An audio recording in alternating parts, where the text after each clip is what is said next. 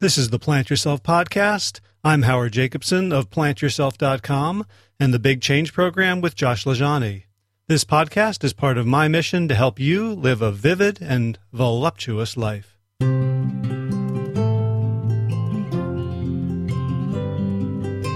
Two quick things before we get to today's interview, which is amazing. You're going to love it. First, I want to remind you that you can download the Stop Self Sabotage report at plantyourself.com slash sabotage, all lowercase S-A-B-O-T-A-G-E.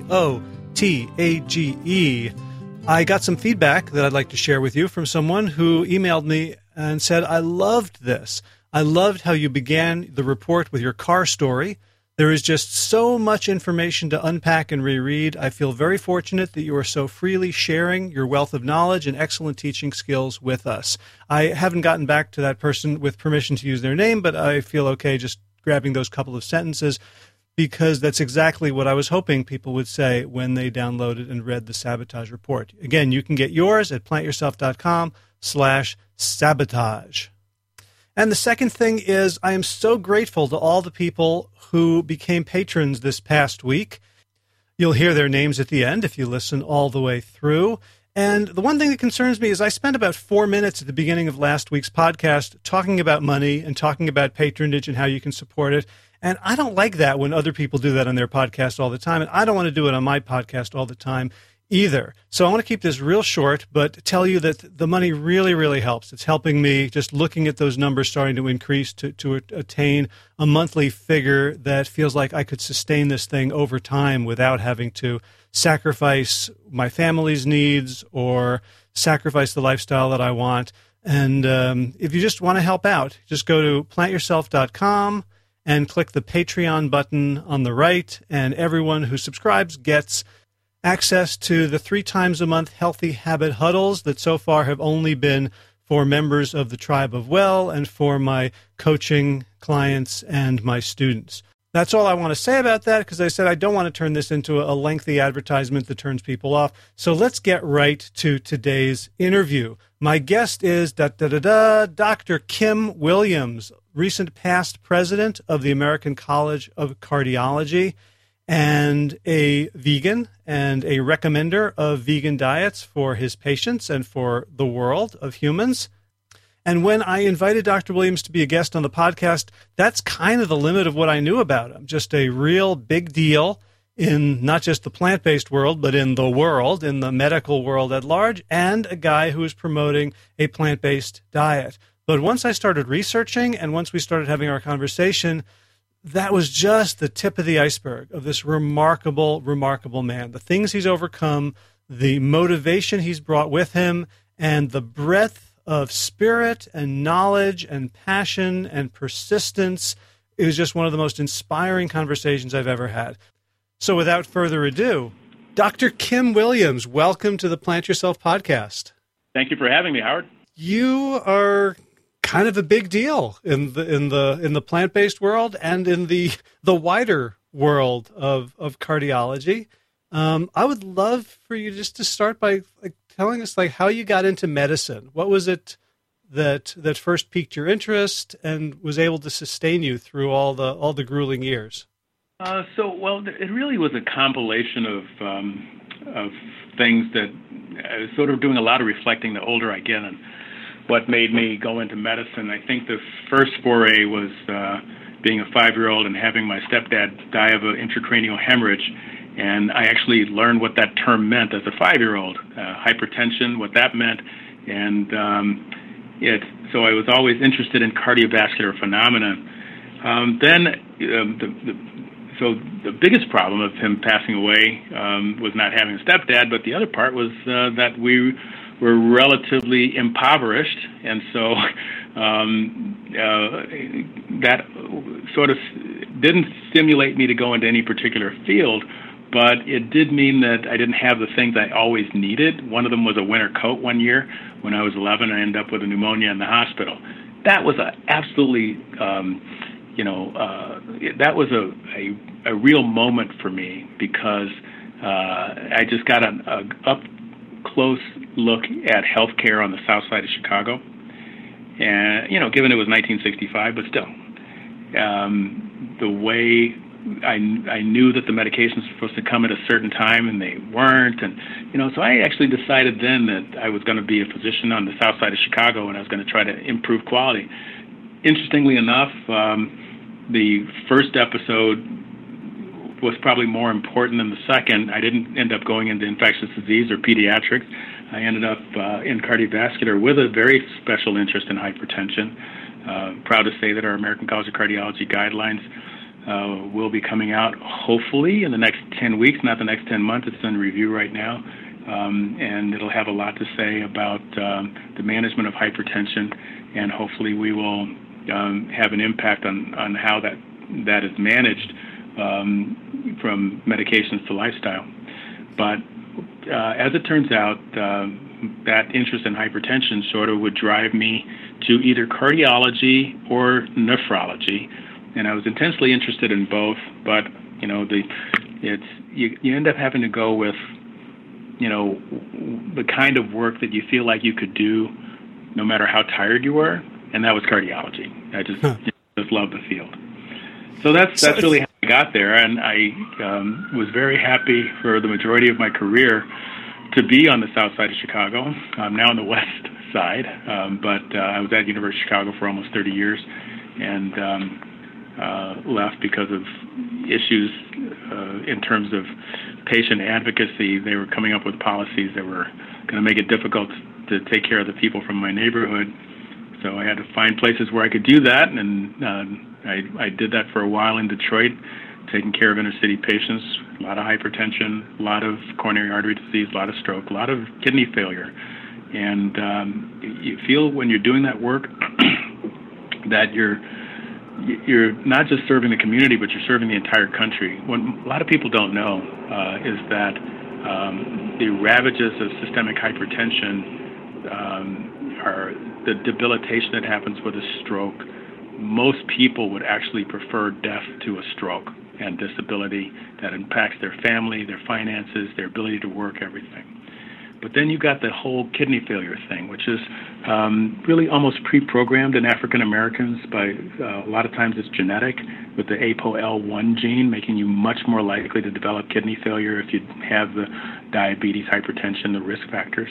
And it turns out that um, once you're on dialysis, you know, everyone used to say, mm, that's kind of a death sentence, you'll be dead in five years. Not true in African Americans. They tolerate dialysis for long periods of time 15, 20 years. And the interesting thing is that $86,571 per dialysis patient that's paid by Medicare because you automatically qualify for Medicare if you're on dialysis. Wait, what's that? What's the number again? Eighty eighty-six thousand five hundred seventy-one dollars. Now that was three years ago. The last time I looked, it's probably. And that's is that for for like an average for all time or per year? That is per year per dialysis beneficiary. Really. So just think of what good we could do if we managed hypertension better, if we eliminated or at least decreased the number of uh, particularly African American patients who were going uh, into kidney failure and going on dialysis. What a, what a patriotic thing that would be we'd have more money for inner city education. We'd have more money for building roads and bridges, for goodness sakes. Um, so anyway, why focus on that um, as a plant-based nutrition uh, in-minded cardiologist? Is because the majority of hypertension could be eliminated if people would just um, pay attention to diets that have been shown to reduce or eliminate hypertension, and that's pretty much plant-based diet. The DASH data, the DASH diet, excuse me, DASH stands for Dietary Approaches to Stop Hypertension, has good data. You know, it's not completely plant based, but they do have randomized trials. And those randomized trials show substantial improvement, decrease in the number of medications, better blood pressure control. But there is a lot of data out there that, indicate, that indicates that if a person does completely plant based nutrition, particularly with a lot of grains uh, and a lot of vegetable protein, that they could dramatically uh, improve their blood pressure. And people fall into about one of three groups. And in my practice, it's about one third, one third, one third. Mild improvement, moderate improvement, and complete elimination of the disease, no more medications um, for high blood pressure. Now, those people are usually the ones who do the diet, do the exercise on a regular basis, and lose the weight, particular central central weight. If you do those three things, gosh, we're talking about a disease that doesn't have to exist. Mm. So uh, I, there's so much that you just said there that I'd like to un- unpack, but I want to kind of go back go back to the very beginning because it's it's really interesting that you you experienced so you know the, the, the loss of a stepfather to a, a serious medical condition, subsequent impoverishment, um, dealing with a a medical system that wasn't serving your family, and your response was like really sort of practical and like unemotional almost like like there's so many other ways that you could have responded to that set of situations from you know like becoming a radical becoming a community organizer like barack obama in, in chicago like what what did you what were you thinking when you said well you know there's all these problems and i'm going to i'm going to enter the system and just practically contribute, roll up my sleeves and, and, contribute, as opposed to like I could imagine myself in those circumstances just wanting to tear things down. Uh, that's, interesting. Um, I, I, think you're you're right. Uh, I have to admit that uh, I wasn't much of a student back in grammar school. It was that episode that made me a little more focused on academics and uh, uh, you know, took another year or so, but once I grew up a little bit and realized that there was a relationship between um, my ability to help people, um, and uh, it wasn't just me. I have to admit, it wasn't just me in that hospital. Those were wars with, you know, I think that mine was relatively semi-private. I think there were four kids uh, in the room, and I just felt bad for every one of those kids. I was probably the oldest and the least sick and, you know, it's kind of like you really want to do something. And so I, I think most people, given a situation where they're seeing people who are suffering, they would want to reach out and help. And um, to the extent that medicine is science and the language of science is math, and I had any talent in science and math, then it's kind of like my responsibility to to go in there and, and do something. But I hear what you're saying. Not everybody would be motivated that well. It probably depends on what their own skills are. If they were uh, a person of words, they would probably want to write a newspaper article about it. I mean, and so um, I, I, I know what you mean, but I, I, I think for me, math and science were the, the the the ways of which I could communicate with the world. Yeah. And were you were you like clear at that point, like age eleven, like okay, I want to go into medicine? Yeah, I mean, it it really uh, that was the one that that one experience that solidified it you know, like I said, it might have taken another year and a half or so before I actually um, got the pieces because, you know, that's one of the problems that we face right now. I'm digressing, but only a little bit. Um, that we still have a crisis in terms of workforce. Um, we don't have enough women in cardiology yet. We don't have enough underrepresented minorities. And part of the issue with underrepresented minorities, particularly African American men, is that they don't have a mentor who could say, you know, I, you know, if I could have just, you know, had a, a mentor who I could say, okay, I decided I want to go into medicine. What should I do? Then it probably wouldn't have taken me a year and a half to figure out that mm, I probably need to get good grades so I can get into college, get into college, go to medical school. That that you know took a little while. Um, so I, I did would, you did you know did you meet and know doctors who kind of looked like you and for from your neighborhood? And that's really my point. Not, I did not. There were some. I just didn't see them. Um, they didn't live in my neighborhood because I was in a, you know, well, I should say my neighborhoods. We were poor enough that I we moved every year. So that, we used to laugh at the fact that and that I went to eight different grammar schools.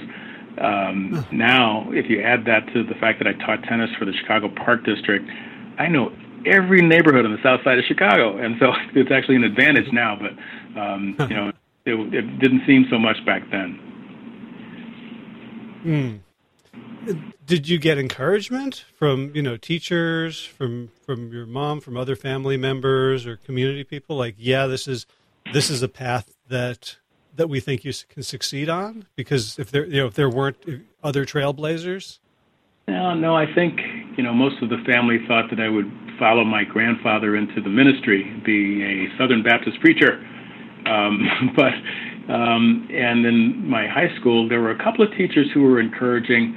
My own particular um, uh, advisor said, you know, I don't know how you can do this. It's very difficult from inner city schools, and he didn't say in, in, in exactly those words, but he was saying that don't apply to the University of Chicago, you'll never get in. I just ignored him and applied anyway, and did get in. And um, so, you know, that's that you're pointing out um, a, a real deficit in some places that the uh, the guidance counselors uh, and the lack of uh, of real role, good role models. So we're actually approaching that. We're, we're talking uh, about having more of the underrepresented minority physicians uh, do as much giving back to the community and going and letting people know that yeah they too can can do this. Um, it's interesting uh, that having role models really does work, and this is my own personal theory, but um, I was talking about women in cardiology being underrepresented. Almost half of our internal medicine residents are women, but only about 20% of our cardiology fellows are women. And part of it is lifestyle, part of it's role modeling. You, but they can't say, "Oh, cardiologists are just too busy," and so you know, women want to have young women want to have a family. They can't do that and be a cardiologist. First, of all, that's not true. You certainly can, but when you look at general surgery, which is really very demanding. The call schedule is very demanding. That's a 50-50 now, and it's a big change. And my own personal theory is that it's Grey's Anatomy. that huh. uh, this whole this is like uh, I, I lose track, but is this season 12 or season 13 or something like that? And these young women who are applying to general surgery have grown up having role models on television of uh, African American, Hispanic, uh, and uh, and Caucasian women who are all living their lives as surgeons and having a great time. Um, and so it's uh, uh, I think if we we need more of that, and we need more buy-in. I, I have to say that American College of Cardiology is working on this. We have a task force specifically to try to improve um, these disparities in who, who does cardiology. And also, the American Medical Association has a specific program called Doctors uh, Back to School, where doctors will go to the communities, go into the schools, and talk with physician, uh, physician minded kids and those who are not. Um, what I'd like to see happen is a, a lot more um, I'd say infiltration would be a good word of our um, uh, historically historically black colleges and universities. It was pointed out to me by one of the students at one of them at Hampton Institute that you know nobody comes by and talks about this kind of thing, um, but there are people who already gotten into the college and probably do have some capabilities in math and science.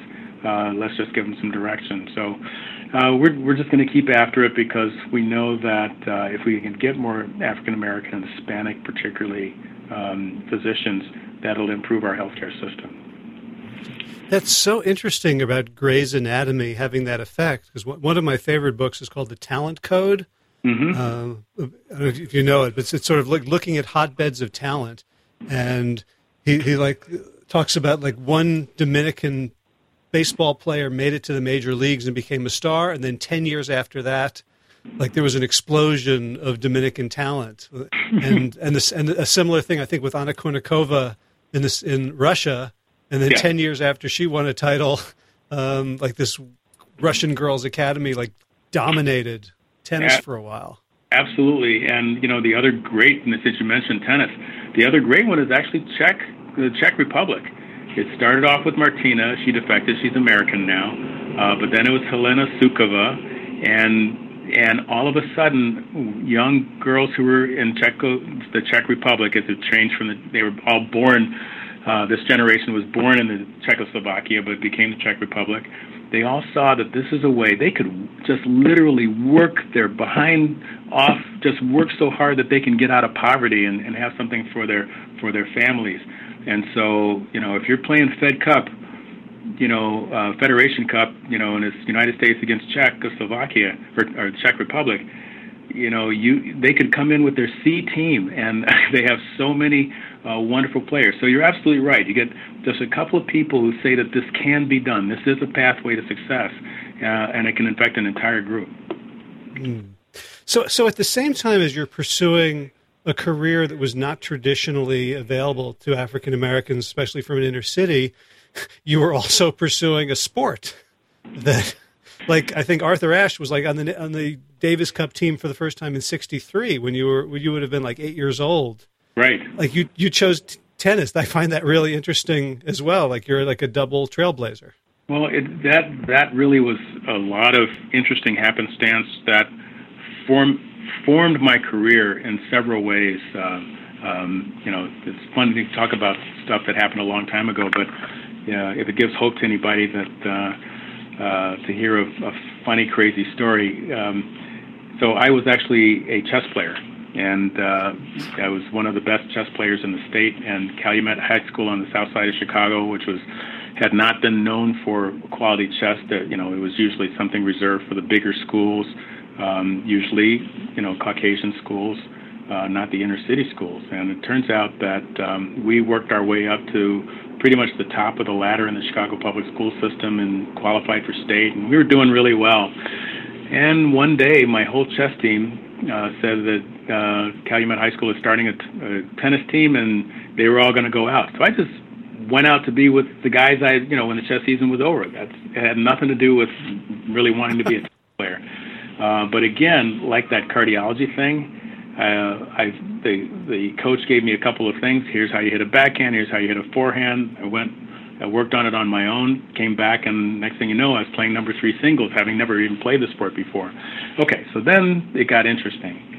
Um, the University of Chicago actually um, has had a long-running program called, believe it or not, the program, where they seek out African American uh, kids and try to help them both academically and athletically. They draw them in with the athletics and they put on a, a uh, sports program and you do sports in the morning and then the afternoon you work on whatever academic issues you've had math science uh, absolutely the broad range of, and this is totally supported a little bit by NCAA, a little bit by um, you know a few charities, but most of the bill is borne by the University of Chicago and it's certainly their facilities. So if you ever go on campus in the summer, you see the kids in the maroon T-shirts, those uh, who look African American in their city. That is the program. Well, it turns out um, that uh, one of the kids that we played from another inner city school uh, told us as a team about the program. And I actually didn't have a plan other than playing chess that summer, and so I actually went over there to see if I could learn some some tennis. And there I was on the court with 60 other inner city kids. And the guy who was giving this, you know, fantastically large group lesson, turns out he was a a minority recruiter for the admissions department for University of Chicago, and he was the varsity tennis coach unbelievable. Um, he only taught it that one year, um, and uh, I talked to him after the first day about my wanting to go to the University of Chicago, but I'd been told I wouldn't get in and all this stuff. And uh, he actually, uh, unknown, un, unbeknownst to me, set up an interview. I just thought he just told me to go to this building and talk to this guy. I didn't realize that that was my college interview. There I was in my tennis clothes, and it turns out that. Uh, uh, I actually did get in the University of Chicago, and he did become my tennis coach. He actually, um, when I he was still such a great player at an older age, we actually played pro events together, uh, doubles partners at, after I uh, grew up in the sport. Um, but the, I think the the next part of it that makes it sort of improbable is that I really was kind of poor and didn't have a lot of resources. Um, and didn't have a lot of help. And getting good at tennis meant that I could teach lessons and once I was teaching lessons, I actually could have I could pay my tuition, and I you know everybody's talking about how they came out of school without with a lot of um, debt. I was almost debt free, and it's mostly because of tennis. So. Um, so I owe tennis my medical career and uh, pretty much, and so it's uh, it's, an, it's been an, and a lot to the University of Chicago in that program. So, do you have like ninja time management skills to be to be? like my friends who are doctors, I remember when they were going through med school and like they barely had time to brush their teeth. Well, you know, it's interesting um, that you should say that because I still. Um, this is this is not a live interview, so I can't strip for you. I always wear tennis clothes under my clothes. a tennis might break out, but more importantly, I'm just used to doing it. I, I used to go from the wards if there was a break for an hour and a half, uh, schedule a tennis lesson, go to usually Lake Meadows Tennis Club in Chicago, teach the lesson, speed on back, uh, finish work, doing studying, and uh, I kept interdigitating uh, tennis and medicine like that for uh, really for a, very long time, and uh, so my it, it, they did unfortunately become sort of uh, at crossroads um, or at loggerheads in the summer of 1976 when I was in a qualifier for the U.S. Open. I just I was beating the number one seed, and I knew that if I won that tournament, I was going to go to the U.S. Open, and I was going to have to miss part of uh, medical school, which meant if you miss you know if you miss a week, you're done for the quarter. If you miss the quarter, you're done for the year. Um, so um, the really good thing is that up a set and a break in the second set, I hurt my back I finished the match, but I really couldn't play. And the guy was a pretty brainy guy. He, he figured out that I couldn't move to my left, and he hit one to my right, and then move it to the left. And next thing you know, uh, the match was over, and I was on my way back to Chicago, and went back to medical school and never looked back. And you know, I often look, think about that. You know, I never had another back injury, and I said, you know, would I have really given up one year of in, interacting with patients, teaching students? Um, influencing medical care, you know, so that I could have played professional tennis? And I think the answer is no, pretty pretty resoundingly. So I'm pretty glad that I had that uh, that little tweak that uh, took me six weeks to get over, and you know, I was back playing and no problem. And uh, but any thought of not going back to medical school um, and delaying it for tennis, which is what my coach was telling me I had to do. You got to do it. You got to try. Um, mm. All that all that went away. Yeah, it's like your uh, so, some some inner wisdom said, let's let's tweak the back because we know this is this is the good this is the the preferred path. I think so. Wow, fascinating. So so you uh, you went to medical school. You decided on cardiology, and I guess I'm guessing for for for a certain number of years you were what we'll call a traditional cardiologist. Mm-hmm. Um, so, traditional in the way of I, my special, like not not a not cra- not a crazy plant based guy. I mean, exactly. I I was uh, uh, interested in diet for a long time. I my mom had, um, in even though we were fairly poor, she thought that the way to get out of being poor was to go to school. So when I was in college, she was in grad school. Um, so it must have been sometime when I was um, probably eighth grade or ninth grade. She was in a junior college, and someone told her about the Ancel Keys stuff, that cholesterol caused heart disease, and so she had actually, and that uh, red meat caused colon cancer. That was the late late 60s. I mean, this, this data has been out there for a long time. Um, all of that was uh, turned out to be true, and so she had tried to make us vegetarians, and uh, I went along with it. Uh, uh, until I was actually I was vegetarian until I was married in '81, and marital negotiation changed it to uh, pesco vegetarian with some chicken, not knowing because most physicians do not get any um, uh, counseling on nutrition, not knowing that that was a low fat diet. It was not a low cholesterol diet and therefore it was not healthy for someone who had the, the genes to develop high cholesterol, which I found out that I had. Now, whatever that, uh, as it turns out, uh, as, as time went on, I got older. I had an LDL cholesterol, the dangerous stuff, the bad cholesterol, that had gotten up to 170 back in the time where 110 would have been considered good, and uh, and above 160 meant you need to be on a statin drug. Um, before starting, once I found that out, before starting the drug, I, I just started fasting and um, that day and repeated it. It was still the same. But then uh, I happened to see a publication by David Jenkins on vegan diet, um, and this was uh, happening at a time when I had I had been primed to in- be interested in diet because a patient in my lab had had a marked improvement in her scan on uh, the Ornish diet. So I was thinking of this diet stuff anyway, and I saw the the uh, uh, Journal of American Medical Medical Association published David Jenkins' study on, you know, plant sterols, uh, almonds, uh, soluble fiber, and um, and vegetable protein as a way to uh, lower cholesterol, and it did it very successfully. Did it equal to a statin. So instead of grabbing a pill, I grabbed a diet, and uh, six weeks later, my cholesterol was really normal and it almost fallen in half. Um, and so I've been with it ever since, and started again following the data. You know, feeling like I really should have known that. I really should have been counseling my patients the whole time.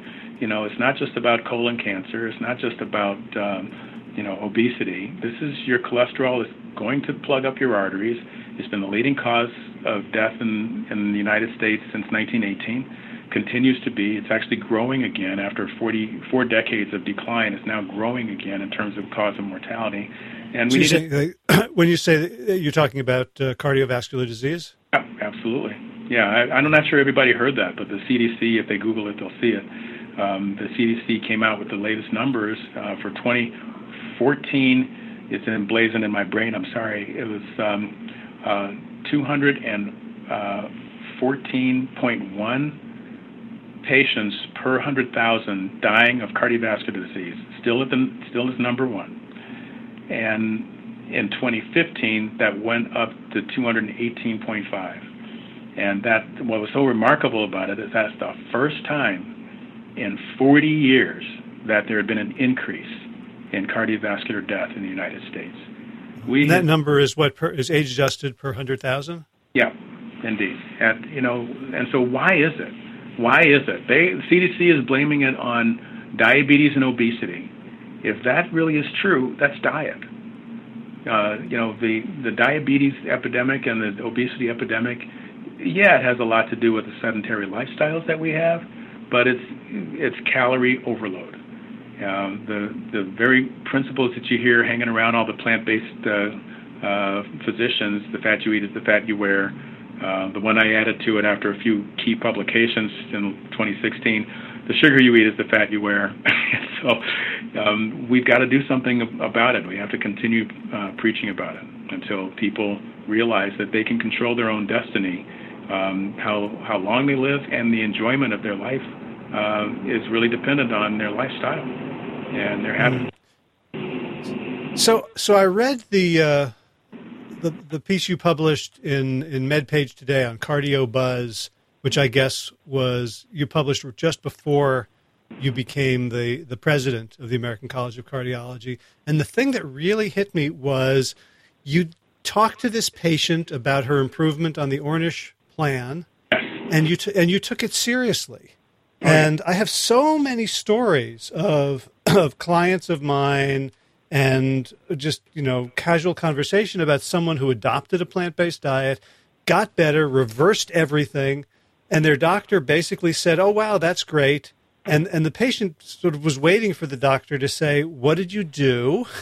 What can I learn from this?" The doctor never said it. So the patient would then say, "So, do you want to know how I did it?" And the doctor would say, "Nah, not really." Like, what was it? Just that you yourself were worried about your cholesterol? What What do you think made you different, take a different path, and really take an interest and say, "Wow, there's something here that I have to learn from"?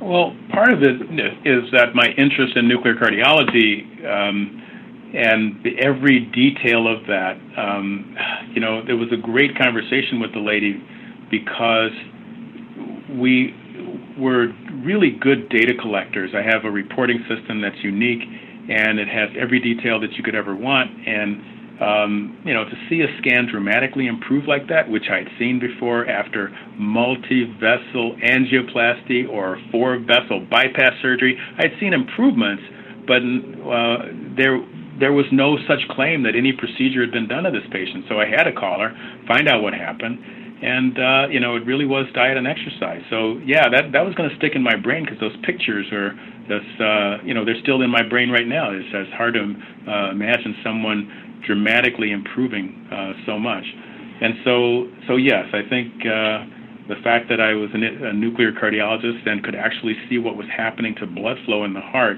um, was actually very helpful and critical. And in fact, Dean Ornish had published this. This was not unique. Uh, he actually published it not with the rudimentary, um, uh, usual kind of cameras that we use in nuclear, but the fancy ones, the PET scanners, the ones that are really expensive. And uh, he, he published, they're very accurate. There's no question about the changes that you can actually quantify, really carefully measure the percent change in blood flow he actually has shown it. That, you know, he can show it in, in as little as three months, dramatic improvement um, before you have much chance for the arteries to open up. So why does it work? Probably because those small, you know, the lining of the arteries, the so-called endothelial cells, they are a, live, active organism that uh, Dr. Esselstyn always talks about. You're just trashing them with oils. Um, you go on an Ornish diet or an Esselstyn diet, and you're going to improve the function of those little uh, linings of your blood vessels, and they're going to carry more flow. And so it really, uh, it was all circulating in, in my head uh, when I found out that I had a high cholesterol, and yeah, changing the diet could fix that as well. Gotcha. So, just for, for people who don't know what a nuclear cardiologist is, uh, possibly including myself, can you explain? Sure. So, yeah, two two words that don't go together: nuclear and medicine, right? So, uh, nuclear medicine really came about after World War II, after the bomb. Um, if you have uh, decay of uranium or polonium, you know, in any kind of nuclear reactor, you get a lot of junk. and one of those pieces of junk um, was a, tech, a compound called technetium. Uh, another one that you can make is called thallium things that have relatively low amount of uh, radio radiation burden if you inject them into a patient, um, and they have specific properties. So thallium was the one, the first, the first one that became very famous because thallium scanning could detect whether or not there was a problem with blood flow. You inject it in a vein, the coronary arteries will bring it to your heart or not, based on how good the blood flow is and uh, the heart takes it up. Heart thinks that it's potassium, so it's supposed to be in high concentration in every cell. That that I just described with thallium in the heart is reproduced for a variety of nuclear tracers and nuclear compounds uh, all over the body. So there's thyroid scans. Brain scans sort of went away when CAT scans came out. Bone scans are still done very heavily, um, and you there's scans for infection and, and scans for cancer, and, uh, and so nuclear medicine actually is mostly about diagnosis. There is a small portion of it still where you do nuclear medicine treatment um, to try and improve someone's like bone pain, uh, for example, um, or uh, uh, look at their try to improve their thyroid when it's overactive by giving them radioactive iodine. But but most of what you do in nuclear medicine is diagnosis. And nuclear cardiology got to be the very largest part of nuclear medicine. It still is. Probably over 50% of them are heart studies, um, just because it became a really good way of telling what a patient's risk is. Almost everybody has, in the United States who eats animals has some degree of coronary artery disease. And having a couple of tiny plaques with perfectly normal flow, you've got a good outcome.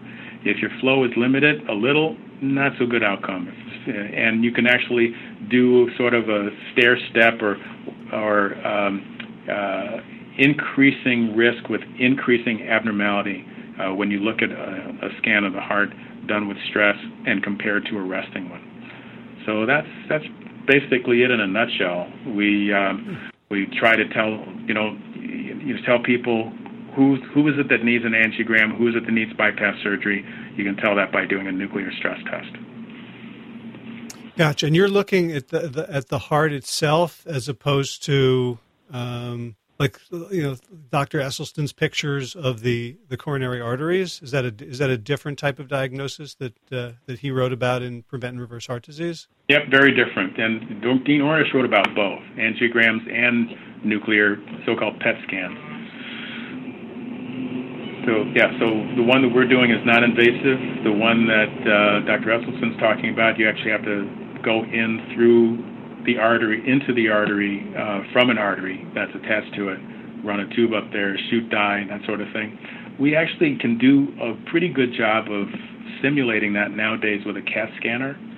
Um, and uh, if you if you do the the images appropriately, you can get very nice angiograms of the heart uh, non-invasively. But the, the, to make it sort of simple, the angiogram is a roadmap. It's an anatomic roadmap. You know, 40% narrowing here, 80% narrowing there.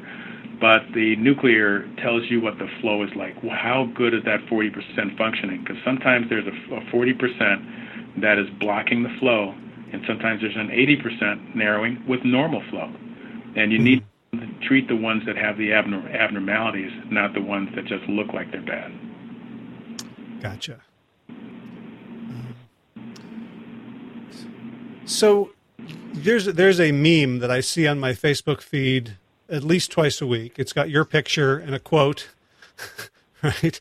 That says there are two kind of cardiologists: vegan or, or vegans and those who haven't read the data. Mm-hmm.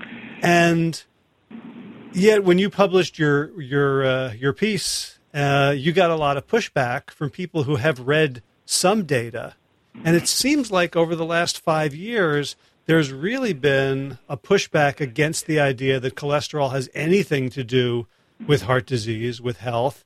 That you know the bacon diets and high fat diets are are the way to go, or high protein, low carb diets are, are the, the best thing. And all and I know lots of people who are on them and who appear to be losing weight. What's your assessment of where the evidence is in terms of like what what can we say for sure?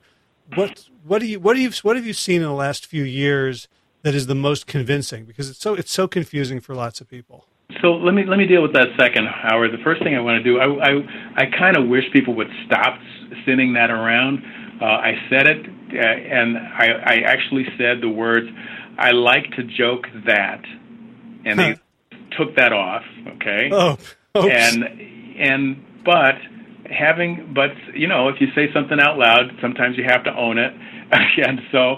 Uh, what's happened over the over the years is that I've had a number of cardiologists initially you know, look at that and say, you know, oh, how could he say something so, uh, you know, trash all of his colleagues?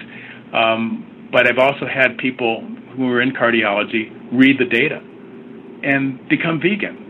And so I'm kind of glad I said it, and I, I, I do want to to uh, uh, explain to you what I meant by that. But I have to admit that uh, I really don't want to stop what I'm doing until the leading cause of death in cardiologists is no longer heart disease. Huh. So you said that very specifically. It almost slipped by me that cardiologists themselves die of heart disease, cardiovascular disease, more than any other cause. Absolutely. They're Americans on an American diet, most of them. And so I want to save the lives of. I'm tired of my colleagues dying. One happened uh, this about six weeks ago in Indianapolis. I won't say his name without talking about his, you know, with his family for permission. But uh, you know, we get a report that he drove off the highway, off the road, um, across the stri- the strip, and in landed into a house. And turns out he had sudden cardiac death. And you know, when are we going to stop? you know, we manage the disease so well and everyone else, but then we succumb to it. And so, so anyway, uh, back to the quote.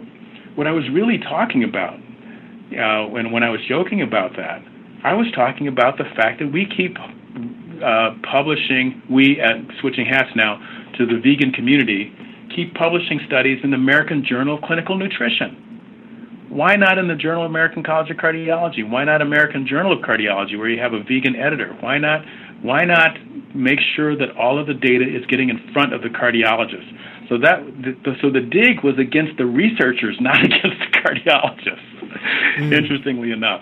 Uh, now, the fact of the matter is, since I said that, we have had some inroads. Uh, I, I, did become president of ACC. We do have uh, some ability to affect how the college gets things done. We were able to set up a nutrition subcommittee of the Prevention um, Council, and that nutrition subcommittee has uh, Andy Freeman, who's an amazing vegan cardiologist, uh, and a v- wide variety of folks, Dean Ornish, Caldwell Esselstyn, uh, wonderful, wonderful people uh, who all have different points of view. We have Mediterranean people. We have, um, uh, I mean, Mediterranean diet people.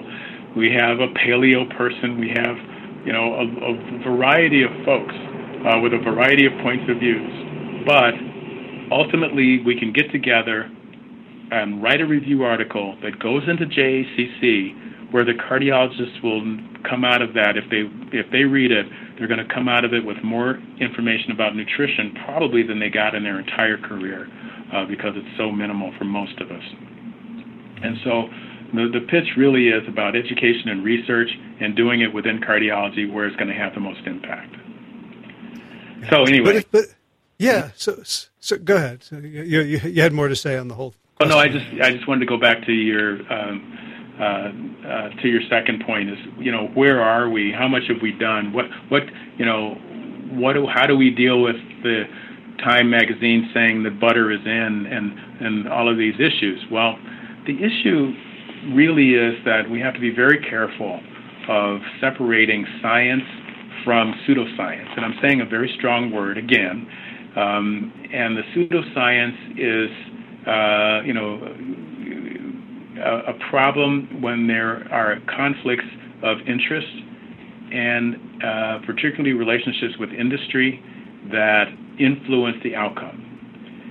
Uh, I, I, don't. Where do I even start? I, I just give you two quick stories. Um, number one was we woke up to uh, back in I think February of 2015 to the recommendations from the dietary uh, advisory group that were supposed to make the recommendations for a report that then becomes the dietary guidelines for the United States for the next five years. And it said some and fantastic things. I mean, I learned so much. Oh, did you know coffee isn't bad for you? Huge study. Four cups of coffee lowers diabetes and stroke. Okay, I'll try to do coffee. I hate the stuff. I'll try it anyway. Uh, whatever, you know, if there's really a good scientific basis behind it. Um, they said that people should eliminate or, or minimize red meat. They said that um, sugar was a problem said that Americans eat too much protein. This was going on and on in such a positive way. And then there was a little bit of a problem. They said, oh, and by the way, the previous five year guidelines said that we should limit cholesterol to 300 milligrams per day. Uh, we are now removing the 300 milligram limit because the American College of Cardiology says that uh, cholesterol is no longer uh, an, a nutrient of concern for consumption. And I'm saying, wait a minute. I read our guidelines. I approved our guidelines. One of the because you know the vice president is on the board of trustees. I don't remember this statement at all. So they referenced us incorrectly, and they they they referenced a an analysis, a compilation of studies that looked at eggs and said that eggs were perfectly safe if you compared all of the data of zero to one per week versus seven or more per week, that those two groups have the same cardiovascular outcome. Well, I had to see I had to see that. So I pulled that article. And believe it or not, that's not what it said either. It actually said that yeah, no difference in cardiovascular outcome. But if you over the short term, but you increase your rate of diabetes by 42%, short term. And if you, uh, and short by, by the way, in 5 to 16 years, most of the physicians would hope that their patients would live more than 5 to 16 years. And if you were diabetic, it increased your cardiovascular mortality rate by 69%. That is not a negative study. You don't use that as a basis for saying don't uh, eat, don't worry about how much cholesterol or how many eggs you're eating.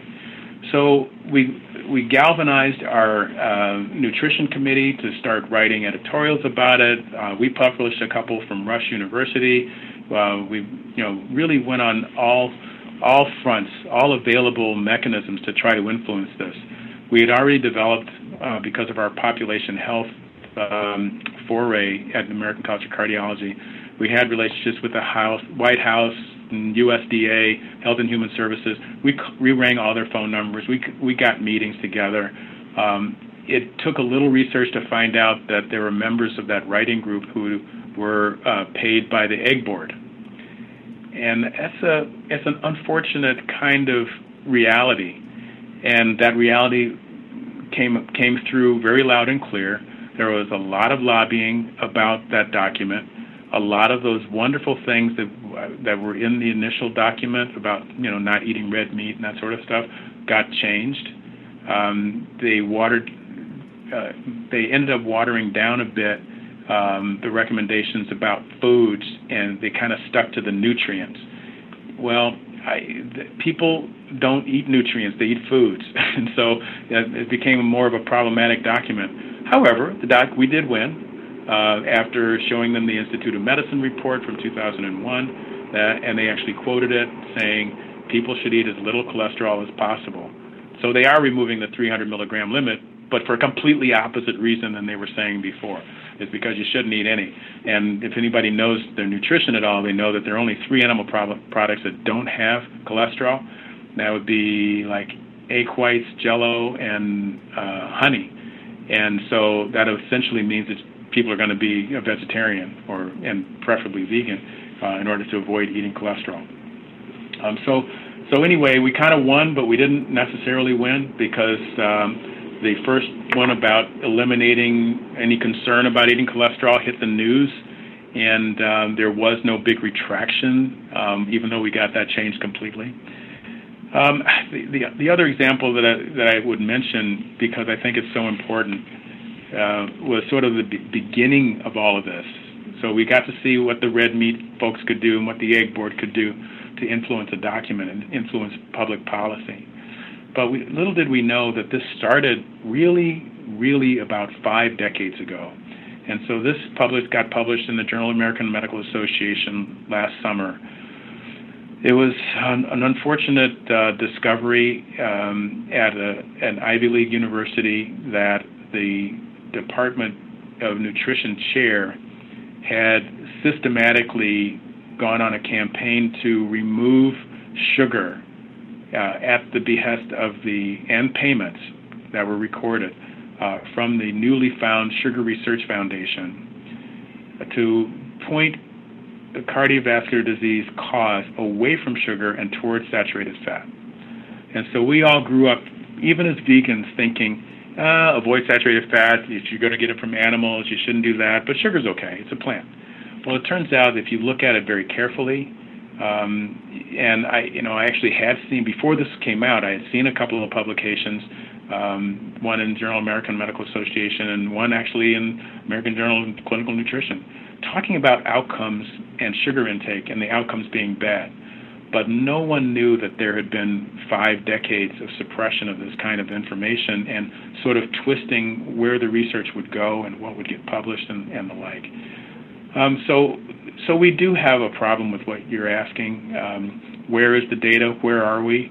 We are in basically sort of, dare I say, a food fight. You know, I mean, this really is a, a it's a major issue um, because what we're asking people to do goes against a lot of strong industries. And uh, if you were to, everyone says things like, uh, if you were to eliminate all animal products that our greenhouse gas problems would go away, that we could solve world hunger by feeding U.S. grain to all the needy countries.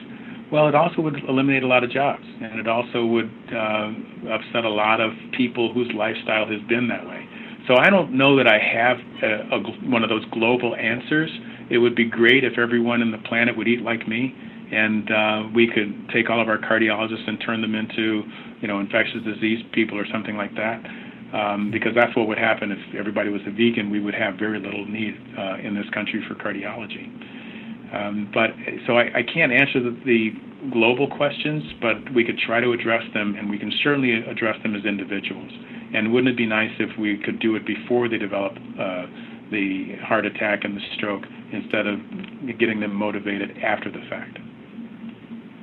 Right, and and I, I remember sort of re- reading about some of that sugar stuff and it yeah. felt like I was going to have to be disloyal to my team to kind of acknowledge this and write about it. You know, I think this this this was like Mark Hegsted, right? Um, so no, if you do a, uh, I, I don't recall the lady's name. I could Google it really quick, um, but it, it's in the Journal of the American Medical Association. Um, I think it came out in October or so. It should be pretty easy to find because I keep all the all that stuff uh, pretty close to. I, I have it on slides, but it's easier to to find it. Uh, I think. Right. Well, I'm looking here at a at a, a JAMA network, sugar industry. Sugar. Uh, yep. Yeah. Sugar. So this is September. I I did it. Uh, uh, I've got it September 12th. So Cristin Kearns, that's the name I was looking for. Cristin Kearns, and there was there was an accompanying editorial specifically about what I talked, what I've just mentioned. That is food industry funding of nutrition research. Um, Marion right. So, wrote that, and I've used right, that so, graphic now. Go ahead. But you know, so when I first heard about this, so you know, I read about it in the New York Times. So there was, you know, the, the um, Mark Hegsted um, became the head of nutrition at the USDA, and you know, he um, he's quoted twice or mentioned twice in the China study. Mm-hmm. Um, I think he's mentioned in Whole, the book that I, I worked on with with Colin Campbell, and like you know, it felt like like I had this urge to suppress this, like you know, no sugar, sh- like it, it, like it was set up like either sugar or saturated fat had to be the enemy, and it's kind it was it's very refreshing to hear you say you know sugar is also bad because it was like you know well, it's either Esselstyn or Lustig. It's it's either you know Taubes or Campbell. Like like we have to choose sides, and we we're no longer allowed to uh, to just look at to look at evidence, even evidence that maybe contradicts our what our team thinks. You know, you know what I'm saying? In the clinic, Sarah Wentworth. Right. So yes, indeed. Well, um, well, I'm glad that you've at least. Uh, you know, uh, that you're bringing attention to this. Uh, it's it's really an important issue, and I, I think it's something that we're all going to have to deal with. And one of these days, we are going to uh, have a good dissociation between nutrition research and nutrition um, or and the uh, relevant industries. Yeah, but it's not going to be easy to get there. So that was just my administrative assistant letting me know that I'm supposed to be in another place at 3 p.m. and that I'm late. Okay okay, well, we we better let you get there. So I'm sorry. It's been a uh, great time talking to you, and uh, hopefully people will uh, uh, be able to keep looking for more and more research. Hopefully, more in cardiology publications, and hopefully f- uh, free of the shackles of, of industry. Right on. Well, thank you for your work. Thank you for your time. Get get to your next appointment. We'll we'll connect via email for a for a closing. But I really appreciate all you're doing, and uh, you're an, an, inspiration on so many levels. So thank you so much. Absolutely. All righty. Take care now. If you enjoyed this episode of the Plant Yourself podcast, please subscribe and leave a review on iTunes. More than anything else, those reviews help us reach more listeners and spread the message. And for more information about the Big Change Program, led by me and Josh LaJaunie, visit bigchangeprogram.com. And be sure to check out the show notes for today's episode with links to everything we talked about at plantyourself.com slash 218. If you're new to the show, you can catch up on 217 archived episodes over at plantyourself.com. And if you get the podcast, but not my weekly-ish Big Change Bulldog newsletter, you can sign up and also this week get the Stop Self-Sabotage report at plantyourself.com slash sabotage. Okay, here we go. Thanks to Plant Yourself podcast patrons Kim Harrison, Lynn McClellan, Anthony Disson, Brittany Porter, Dominic Marrow, Barbara Whitney, Tammy Black, Amy Good, Amanda Hatherley, Mary Jane Wheeler, Ellen Kennelly, Melissa Cobb, Rachel Behrens, Christine Nielsen, Tina Sharf, Tina Ahern, Jen Pilanovsky, David Bizek, The Mysterious, Michelle X, Elsbeth Feldman, Victoria Dolomanova, Leah Stoller, Alan Christensen, Colleen Peck, Michelle Andrew, Josina, Julianne Rowland, Stu Dolnick, Sarah Durkis, Rhymes Circus, Kelly Cameron, Wayne Pedersen, Leanne Peterson, Janet Selby, Claire Adams, Tom Franzek, Jeanette Benham. Gila, Lacert, David Donahoe, Blair Cyber, Doreen Avodzov. Okay, Doron, you beat me. Doron Avizov rhymes with Keep the Cheese Off, Geo and Carolyn Argentati, Jody Friesner, Ruth Ann Thunderberg, Misha Rosen, Michael Warbeck, the equally mysterious Tracy Z, Alicia Lemus, Rebecca Hughes, Val Linneman rhymes with Cinnamon, Nick Harper, David Donahue, Stephanie Holmes, Martha Bergner, Oh, another breath with only four to go, but I'll do these carefully. They're all new. Nicole Ramsey, Susan Ahmad, Molly Levine, and the inscrutable Harry R. for all of your generous support of the podcast.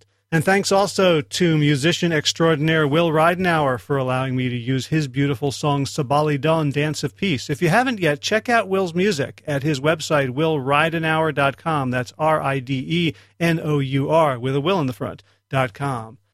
If you'd like to support the show and help get the message out there, you can share this and other episodes on social media. You can email it to your friends. You can write that iTunes review, and you can become a patron of the show with a one time gift or really, I'm looking for ongoing contributions, even if it's just a dollar a month um, at Patreon, and you can do it at patreon.com slash plant yourself or plantyourself.com and just look for the Patreon link in the right sidebar.